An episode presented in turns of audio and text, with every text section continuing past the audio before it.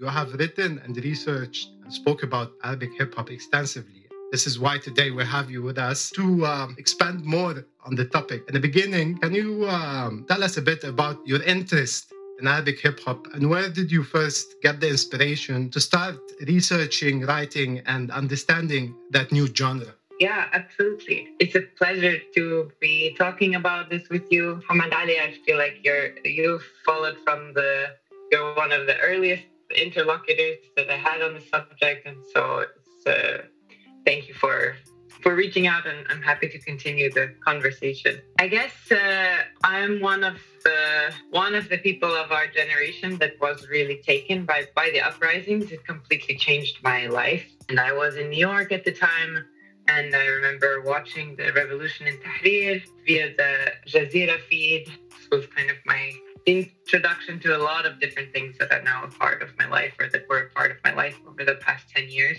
At the time, I was a graduate student. I was um, doing a PhD, and I was thinking that my um, research was going to be about uh, different aspects of popular culture in the 19th century in the United States. I was interested in things like vaudeville and minstrel shows and how we could see aspects of that popular culture continuing through to the present day as a way to understand race and racism, as a way to understand gender dynamics, and so on. I was studying for my qualifying exams actually as the revolution broke out, and I realized very quickly that I did not have interest in those things anymore.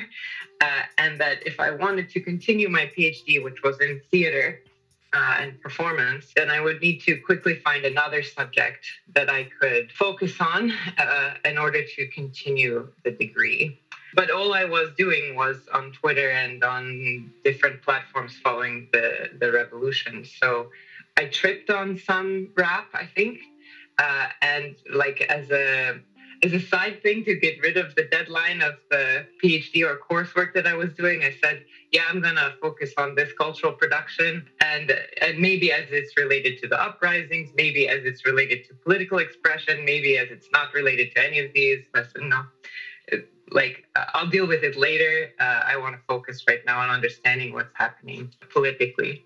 So that's kind of how it started, and then I had made that commitment, and so I was like, okay, let's dig in and figure out what's happening.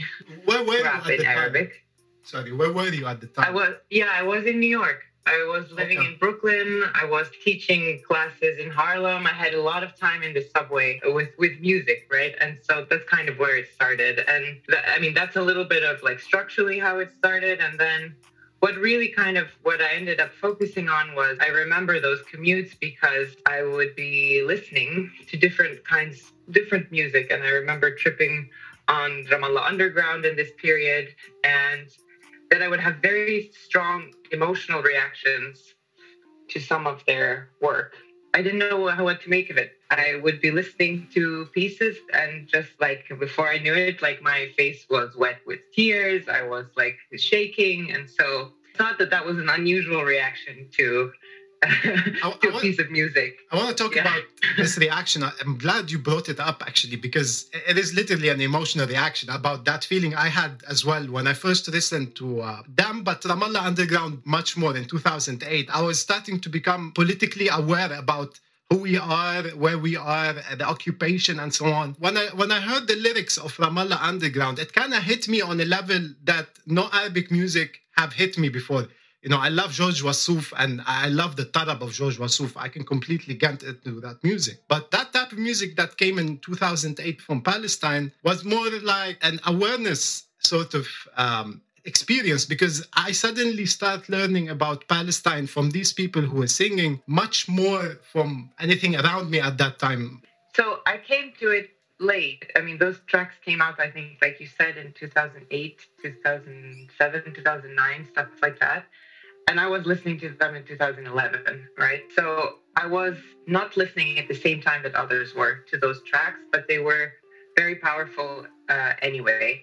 And to me, like I had experiences that I would call emotional experiences listening to music before, but this was something different. I mean, it was it was not just like you feel the music. It was a total it was like a portal, like you jump down a rabbit hole of introspection and like uh, thinking about the whole world and thinking about your place in it and it's um uh, and see it's track but like um it's the the refrain that got me is when they're saying بحاول اطنش بس السياسة بتشدني. Exactly. بقولها افلتي ما بدي uh, and she بتكفي I don't remember exactly what it was but I remember like it, that was like uh, you know it's like almost like you have walls built up and they all just like came crashing down which was also how I felt watching the revolution in Tahrir. So to me they were very connected even though the song was written way before the revolution Yeah. and they're not actually connected.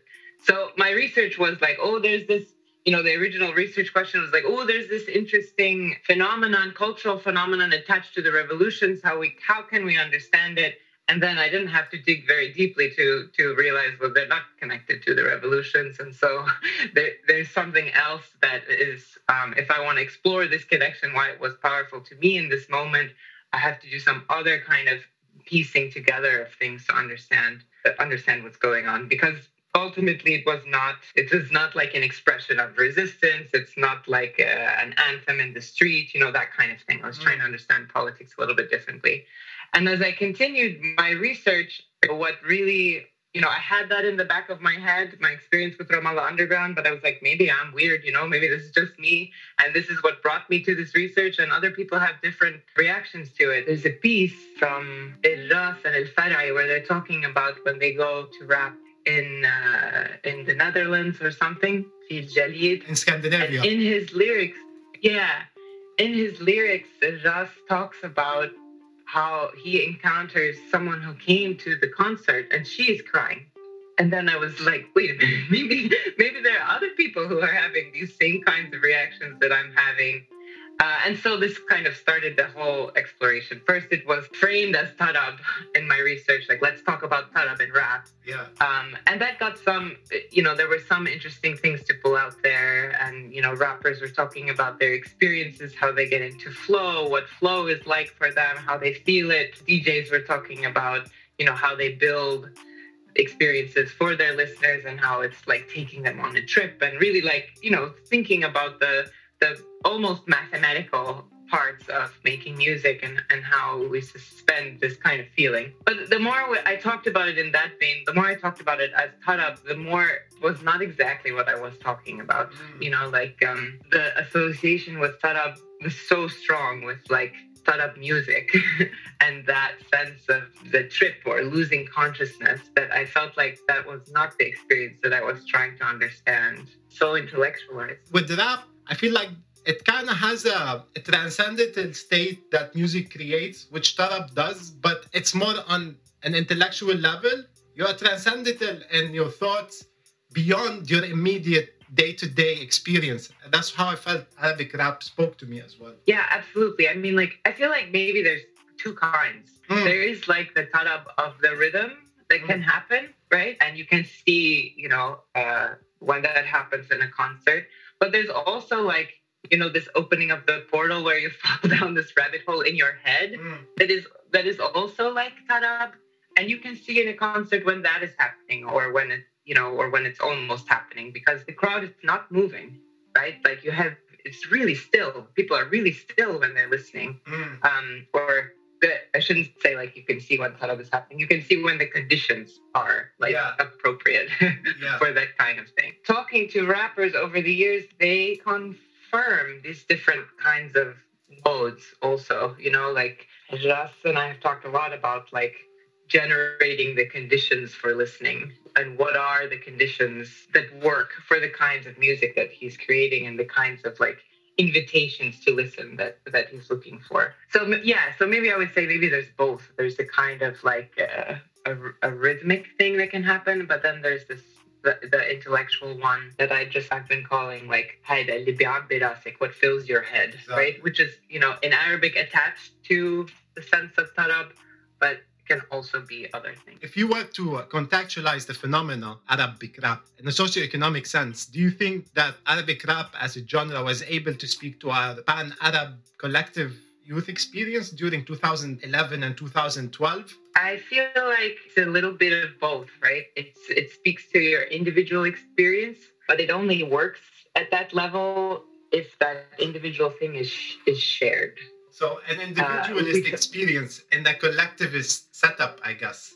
Yeah, it's kind of like I recognize this thing to be true, and that it's shared amongst us, right? So, like, if I go back to the example of Ramallah Underground, it's powerful that somebody, like, I know deep inside I have this like pushing and pulling away from politics, right? But then when I hear someone else say that, right, I feel like that individual, that thing that was individual becomes it's a shared thing, right? Mm. If he's speaking about it, it means he's speaking to an audience that will understand what that experience is.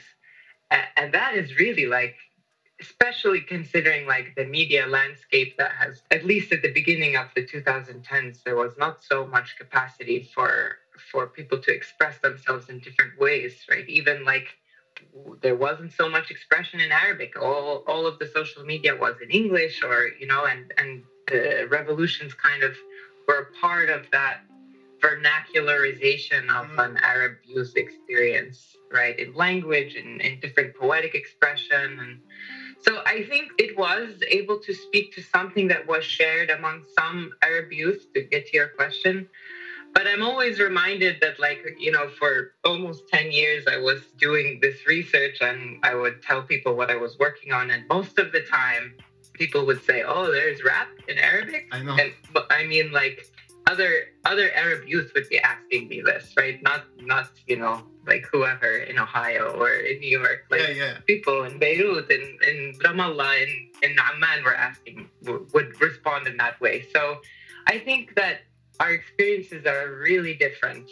Our exposures are different. Yeah. It's funny because what you said also still applies today, you know, in Beirut and, and, and Egypt and other places, maybe not so much in Egypt anymore. People would ask you if there is Arabic hip hop. Or as a DJ, when I used to play it at nightclubs like two years ago before the corona, people come and ask me, oh, what is this? And and I feel like this is precisely what you were talking about. That in, in the early 2010s and 2011, there was a lack of tools and mediums and, and platforms for self expression.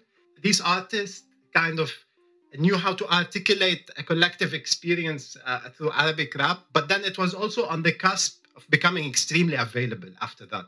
The podiums, yeah. also the tools of um, creation, like production programs, for instance. I was speaking with Farai earlier in an interview about how back then it's not the same as today. Someone comes and say, "Oh, you had an Ableton or whatever program back then. I have the same now. What's the big fuss is all about?" Back then, it wasn't that way. Yes, artists had access to programs, but the know-how was extremely limited, in my opinion. Unlike how it is now. Right now, the know-how is widely available of. Creating music and so on. Absolutely, on the technical level, but I think on an emotional, cultural level, mm. I think there was a sense that we had to put our experiences, we had to express them through certain frames. Like either there was political in the sense that our parents or previous generation was political, or it was like I don't know, westernized or like taken up in a you know there there were it was a kind of like there there are these two ways that you can express yourself. And if you find yourself in a in a third frame or a fourth frame nobody will understand what you mean. I think uh, rap was one of the formats and one of the genres where the third way like um the, and there was even that collaboration that was called this i think. Right? yeah yeah exactly. That that was really responding to the sense that we don't have to express ourselves in in defined predefined ways. Like we can open it. And this was one of the really exciting things about this expression i think too. Yeah of course it was the, the zeitgeist as well. Like back then there yeah. was an explosion of tools of expression. Also people were on the streets in the millions and they were they were speaking big terms. Like we were hearing big terms for the first time as our generation masalan from 10 years ago.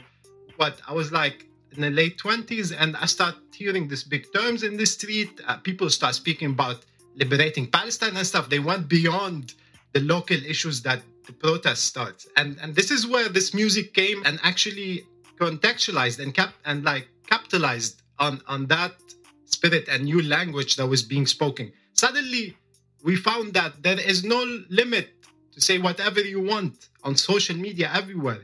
From Morocco to Yemen, people start writing in ways on social media, making videos and so on that they would never have done that before the Arab uprisings. And I think yeah. rap and hip hop came in that sense, like you were saying, it was a third way. It used different tools and sounds. It was it was using electronic based music, which was a good uh, synthesizing between Arabic language spoken eloquently and some nice, uh, cool beats, in my opinion. Yeah, yeah, yeah. I agree. Okay, this is this is something also that intrigued me a lot um, from that moment, from 2011 on. That there was um, there was a huge, obviously, there was a huge Western media focus and attention on what was happening in the Arab world. One of the things that took a lot of attention was uh, Arabic rap and hip hop from Western journalists, from NGOs, uh, from academics, from researchers, and I feel for the for the short period of time, the subject was heavily researched it makes me feel like there is sort of subtle Orientalism or racism behind this approach because it's as if the, the West saw that Arabic Arab youth are making uh, cool beats from from a, a, genre that came from America and they mastered it well. It feels like there was a, a superior outlook on the Arabs and they couldn't believe that they made such good music and everybody was infatuated by Arabic rap. I don't know. Do, do you have something to say about this? I have a lot to say about it. Do, yalla, um, Yeah, I mean, like the time, the, those years, like 2011 to 2013, maybe you want to say, um, when the uprisings were hopeful and the outlook was good, and the West was still trying to figure out what the hell did we miss? How could there be this whole generation that we completely didn't know how to understand at all.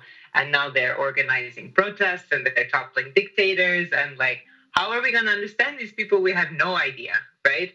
And I feel like the the figure of the Arab rapper appeared to many editors and to some researchers as like a very easy handle, like as something that their readers could like, oh, I understand that figure, you know, like you know, if I am in the U.S., like I understand a, a basic civic ra- civil rights history, right? Um, of uh, yeah, they were young people. They did these things. They, you know, they spoke truth to power. The world changed, and now we're all better because of it, right? Obviously, this is a very whitewashed version of American history, but it is a handle that was used to understand in those early days the uprisings, and then it changed because there was this similar infatuation with like jihadi rap or whatever the hell that was supposed to be that that there's so many like pop uh, you know newspaper articles about things that it didn't that really a phenomenon that wasn't existing right? They were like they're using jihadi rap to recruit people into isis and like you know like a complete fantasy of uh of how this works right? Or, or of what this supposed youth category is and what they're interested in. Mm. But I think what it illustrates is like I talked about this like fetishization of the non-violent creative protester as a kind of neoliberal orientalism, right? We're looking to understand you through frames that we know, right? And through frames, by the way, that we gave you, right? That's our understanding of, of rap, right? But I think we can also understand it as a kind of, of blackwashing, if you want, um, of Arab youth, right? Like, how are we going to understand these these characters who are not white, they're not European, but they're also, you know, who, what are they, right? So we're going to give you a framework that is kind of a, a whitewashed version of our own histories, understanding difference and power. And so you have this blackwashed figure of the rapper, right? So I, I think that racial dynamic is important because it was rap that was really taken up as this figure uh, in the revolutions mm. um, by journalists and researchers and so on because of its racialized associations. Um, and it wasn't like, you know, we had all sorts of creative outpouring attached to the revolutions, but we were not seeing so much energy about other genres, right? It was really the rapper that captured this imagination. That's true. Why you think is that? Yeah. I can't put my finger on why rap was the genre that shunned the most. Like you were saying, there was other artists and actually the Egyptian Ramy Essam, the hard rock singer who launched the massive uh, anthem of the revolution in Egypt. But rap took over. I don't know. Help me understand it. Does it have to do with it being globalized and the fact that rap globally is a huge genre? I mean, all of these genres are big globally. I mean, electronic music is also like a global genre. Rock is a global genre. I mean, I have understood it through this kind of like the the racial associations attached to rap make it as a like the, the, the history of rap as coming out of black and brown communities in the US and as attached to offering social and political critiques from that community to white structures of power, right? This is an understanding of, of rap that is true, right? But like the mainstream in the US, I'm speaking of, has kind of whitewashed that history so that they can own it at the same time, right? Like, oh yeah, you know, like we're part of a multicultural society now. Uh, this is part of our history, and look, they are doing the same thing is happening there, right? Hisham Aidi has written about this as well. You know, like it's not just newspapers and researchers, right? Like at the state level, we have policy that is trying to use rap to, you know, reach hearts and minds overseas, right? Like it's it's a it's an imagination that's connected, right? And I'm not saying that this is what rappers are actually no, doing. They exploited in Arabic, it in right? that sense. Yes, yes. In Cuba recently, we saw how they used a rap group, a Cuban rap group, in order to, they literally funded a Cuban rap group in order to rap against the Cuban state. And it's funny because the history of rap in Cuba have always been sponsored by the state in a sense because the state is a revolutionary state, unlike the state in the US, for example, that is exploiting people and so on. That was interesting recently in the protests in Cuba how they used rap against the Cuban government and people denounced it. Again, I was reading an article in Al Jazeera that spoke about how Hillary Clinton at some point flirted with the idea of sending rappers and hip hop artists in order to infiltrate certain societies. Oh, they did. That's a thing. It, a thing. it actually happened. Yeah, they were called the Rhythm Road Tour. Yeah. And they were built off the the model of jazz diplomacy during the Cold mm. War. No, it's I can send you there's some there's some really bizarre like uh, you know interviews with her on like American talk shows in like 2011 2012 where you know they're talking about rap as a, a chess piece like on the board of public diplomacy. That's messed um, up. in, yeah, it's it's really messed up. But but that's just to say that like I think there there there is this imagination about what politics is and who are agents of change mm. that is shared you know between the newspaper editor and you know the public the diplomat and certain researchers and NGOs right and that kind of imagination is what I was trying to understand as neoliberal Orientalism as like as a we know what political change looks like. We know who are the agents of change. These are the things they want, right? They want freedom of expression. They want freedom, right? uh, uh, and uh, those are the things they want. They look like this. They're young people who are creative, who are entrepreneurial, who use media, uh, who use social media, right? There's the whole relationship between the blogging scene in Egypt and the mm. State Department in Egypt, um, the U.S. State Department in Egypt before the revolution, also that that really illustrates this this kind of fetishization of a certain youth profile. And those those those things like we know what what you want, we know what you look like, we know the tools that you use, right? Focusing on those like it illustrates an impoverished under, political understanding of the US's own history, right? And it it it like it encourages an impoverished political understanding of the of the current landscape, right? Because then you don't understand how you're involved as as the U.S. right in the perpetuation of shit regimes in the region. Mm-hmm. You you don't even know to look there because you're focused on you know this empowered empowered youth. But it, it doesn't tell obviously it doesn't tell the whole story. Um, it doesn't even tell a like a piece of it in a compelling way because you miss out on all the other forms of youth organizing and youth expression and youth like experimentation that don't look like that model that you're familiar with. And the the political analysis is obviously holes in it from the beginning. This is something that just reminded me of the fact that what you were saying is so right. And I was thinking that it's either that the Americans don't learn from the lessons of history or that American liberalism or Western liberalism is really interested in focusing on certain uh, identities, certain individualist identities that they think by sponsoring those they can create new identities in society and therefore people will follow and so on. It makes me think about history as well when colonialism entered, entered the region, they played on these contradictions by uh, supporting minority identities and ampl- amplifying that over the majority that was living there and creating this divide and conquer. Today, like you were saying, just made me think that there is an insistence on rising, shedding a light on certain identities in Arab countries. We're speaking about the Arab world. Some people like rap, therefore we can frame that in our foreign policy and, and, and amplify those. Yeah, um, Hanan Toukan has a fascinating book that just came out from Stanford about this similar dynamics in art, visual art markets. Mm. It's called um, "The Politics of Art." It's called The Politics of Art. Is it out? Yeah, she's look. Yeah, yeah, it's out, and she's looking at art and art markets in, in Lebanon and Palestine in Jor- and in Jordan. The subtitle is Dissent and Cultural Diplomacy in, in those three countries. But it she does a very good job of kind of like tracking how there's a shift in the theory of change that's adopted by those like uh, major philanthropies and like funders of art and that like we're not trying to impose change we're trying to support the change makers right?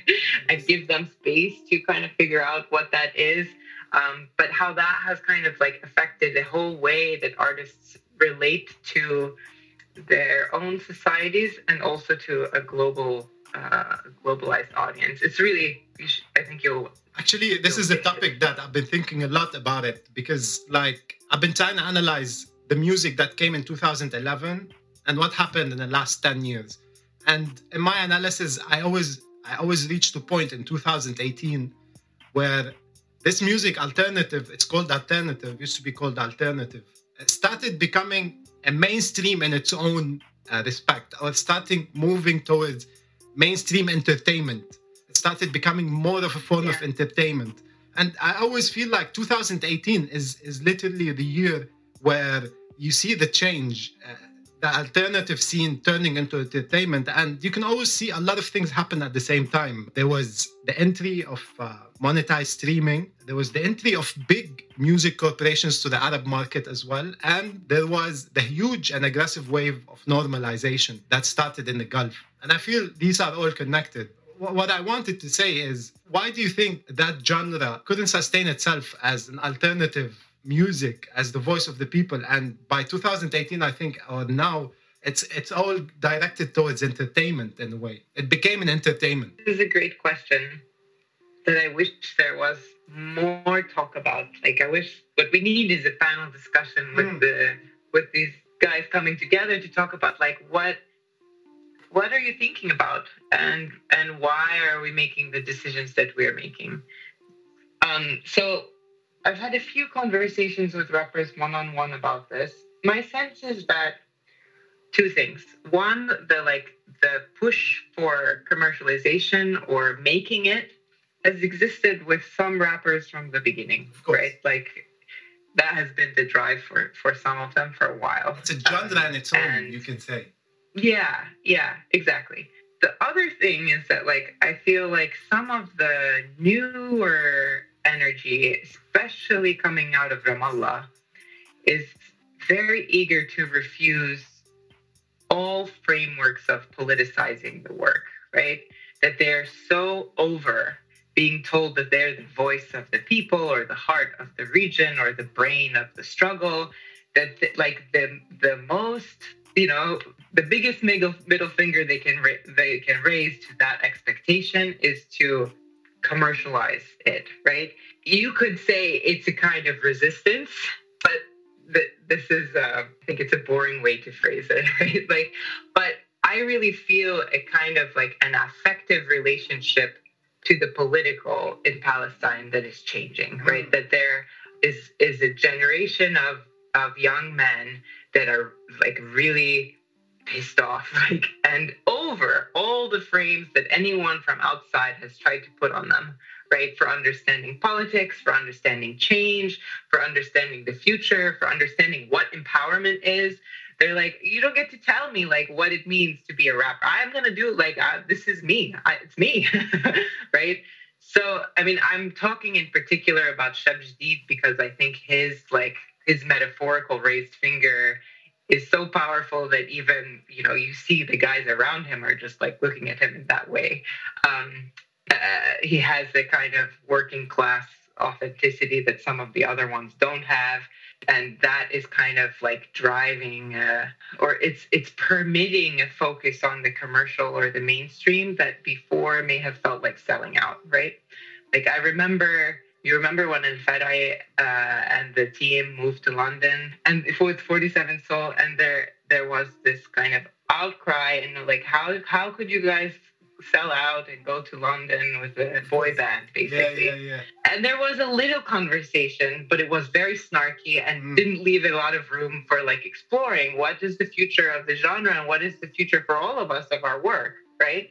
I'm thinking about those exchanges between between a, a group of yeah, I know what you're talking there. about, and it got it got yeah. nasty a bit, and it was for from a listener's perspective, it was a bit disappointing that this happened, I felt like it was a period when there was depression start taking over after the hype of the Arab revolutions. It seemed that our naivety was brutally crushed. We realized that it doesn't happen when you bring people to the street. That is not it, you know. We also matured mm-hmm. a lot because of this experience. After the coup in Egypt in 2013, there was a lot of depression, and I feel like the scene turned in on itself in a way. Like we start hearing more rap songs made for other rappers uh, instead of it mm-hmm being made as a public expression that we could all relate to. We start listening to rap music that is very particular, that you needed to know the scene in order to understand what the person was talking about. And that period yeah. is when this, this split started happening, when 47 Soul came to London and so on.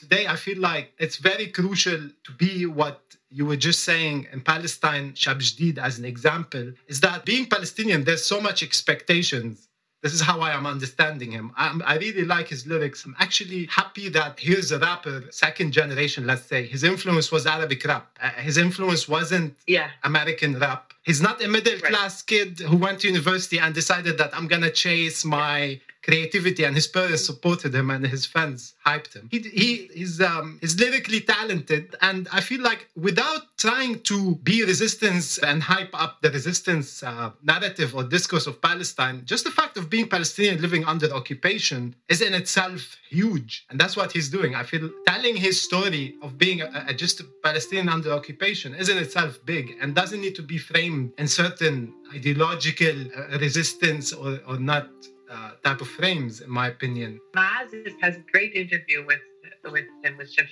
this long video interview. I don't know if you've seen it. Yeah, of course. But uh, he, yeah, where he lays out like he's like, I want to get married, man, and I can't get married if I haven't made it as a rapper. So if I'm not gonna make it, then that's it. It's three years and I'm done, right?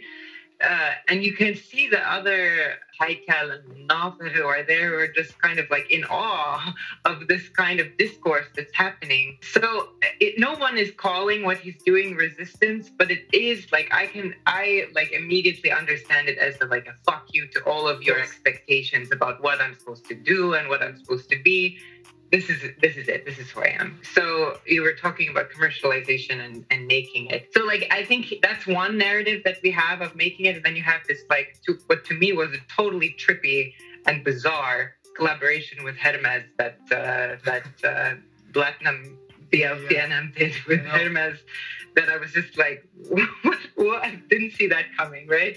And maybe that's why they did it because they're like, no one would have seen this coming, and we're just, yeah, exactly. You know, I feel that's the thing about Blatinum. They throw at you something that is completely out of the norm. You might like it, you might hate it, but you know.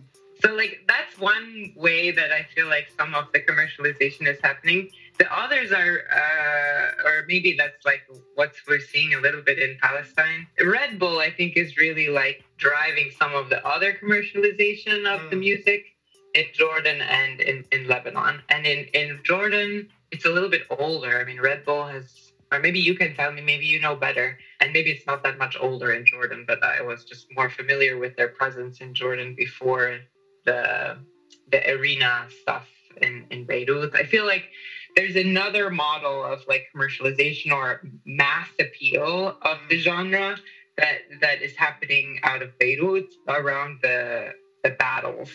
That there's a different energy and a different kind of take on commercialization and making it, but that is driven by similar maybe like we, we have if we're gonna get into our 40s right and be doing this we have to make some money uh, yeah, off yeah. of this which yeah. is not a it doesn't have to be a dirty consideration um, and if you talk to um, like my conversations with Sotusura, for example, back in 2013 or 14, he was like, "How are how are we going to sustain a scene if, if the guys can't make a living off what they yeah, do?" Yeah, yeah, it's a legit. You know, lot, yeah, yeah, yeah.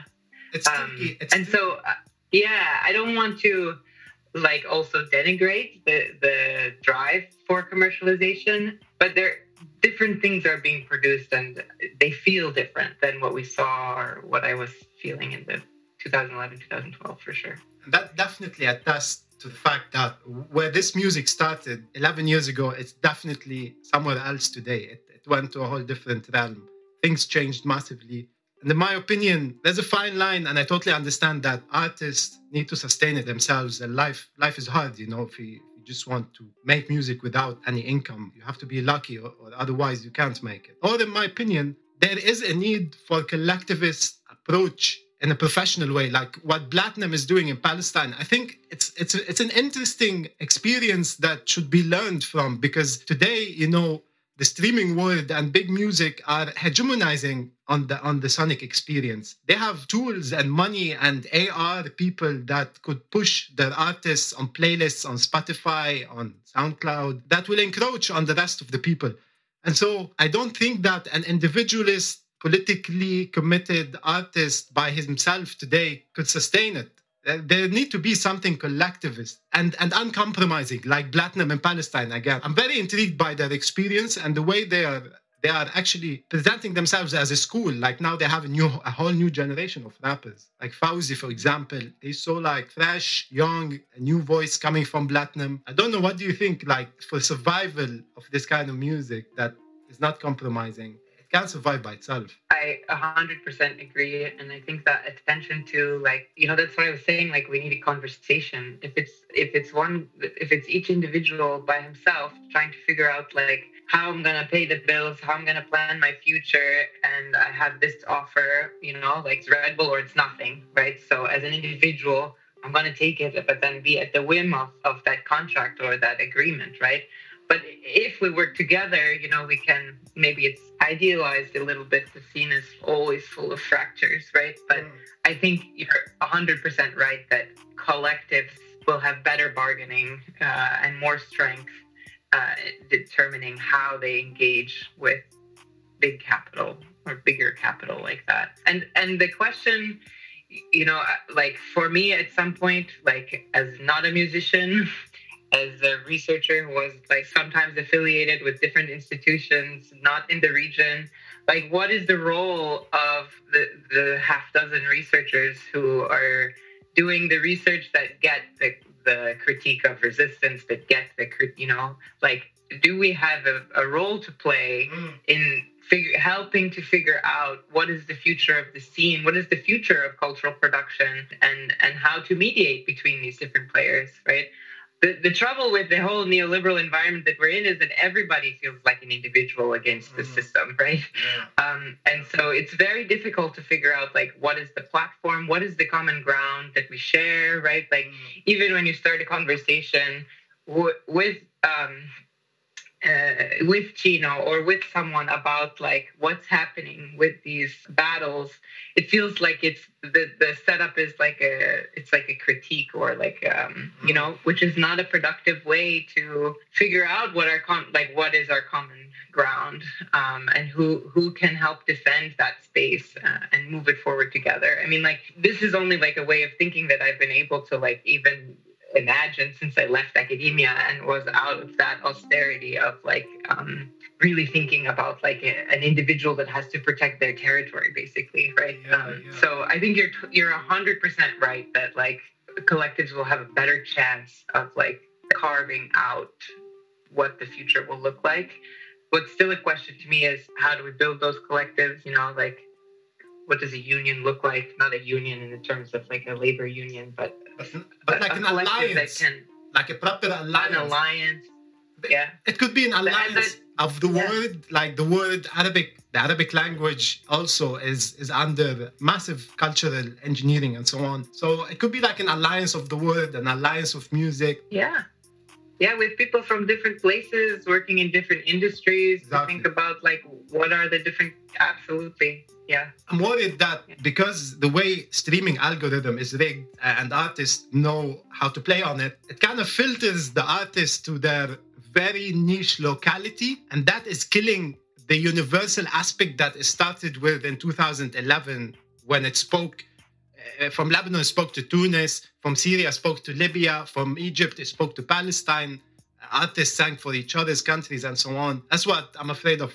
Finish on a note, I feel like music, when we started talking about how music, this music made us felt emotional like none other. I feel like music is um, is a spiritual realm that always big big cultural powers trying to hegemonize over it in order to control the cultural appeal of the way people think. In your opinion, is it impossible for independent artists to stand against big music hegemonization a streaming market? I want to say yes, but like, how will you know when that happens? Mm. You know what I mean? Mm. I think it's not only like the technical tools or affordances. I mean, we have to think about like the thirst for the kind of expression that we saw in 2011. It's not there there's more fear than there was right? And and we have to acknowledge that that like this the appetite is not there. It's not a technical question. We can't fix it. Like how do we move and think about politics and think about relationality in a period of fear or in a period of apathy or in a period of depression and isolation which is the one we're in now right like an anthem can't just take off in this climate, right? Like there are reasons why there's like the zeitgeist goes up and down, right? Or it changes and shapes. So I think that of course it's possible, right? And that whatever hegemony the the different systems impose, there will always be cracks in it that we will find and expose and like crank open. Mm. Um, I think like the challenge for me has been like, how do I not despair when the mood is despair, right? Like, how do I learn how to understand that this is part of a political process and to be not as excited about depression as I am about revolution? Who can do that, right?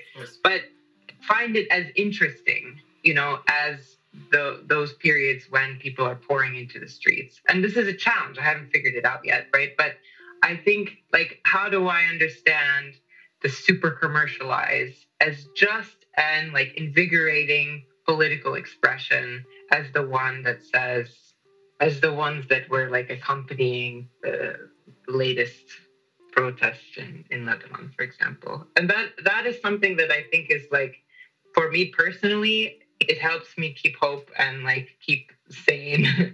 through darker periods. But politically, I think it's really important to push back on that like that neoliberal orientalizing model, right? That says that exciting political change only exists in you know these engaged principled protests in the street yeah. right political change is constantly happening so like how do we understand it how do we imagine it how do we see those figures, those agents of change? How do we imagine agency mm. when there isn't like a big occupation in, in exactly. the city square, exactly. you know? Like, and that, if we can like multiply how we understand agency, I think we'll have more tools when when things feel heavy. That's an excellent note to finish on. Is there anything you wanted to add? Do you feel like we didn't talk about? The only thing that I feel like needs more talking, besides all of the things that we just said, is Arab societies in general are going to be facing a reckoning about race mm. over the, the next decades, I think. And it needs to happen in the rap scene as much as anywhere else, right?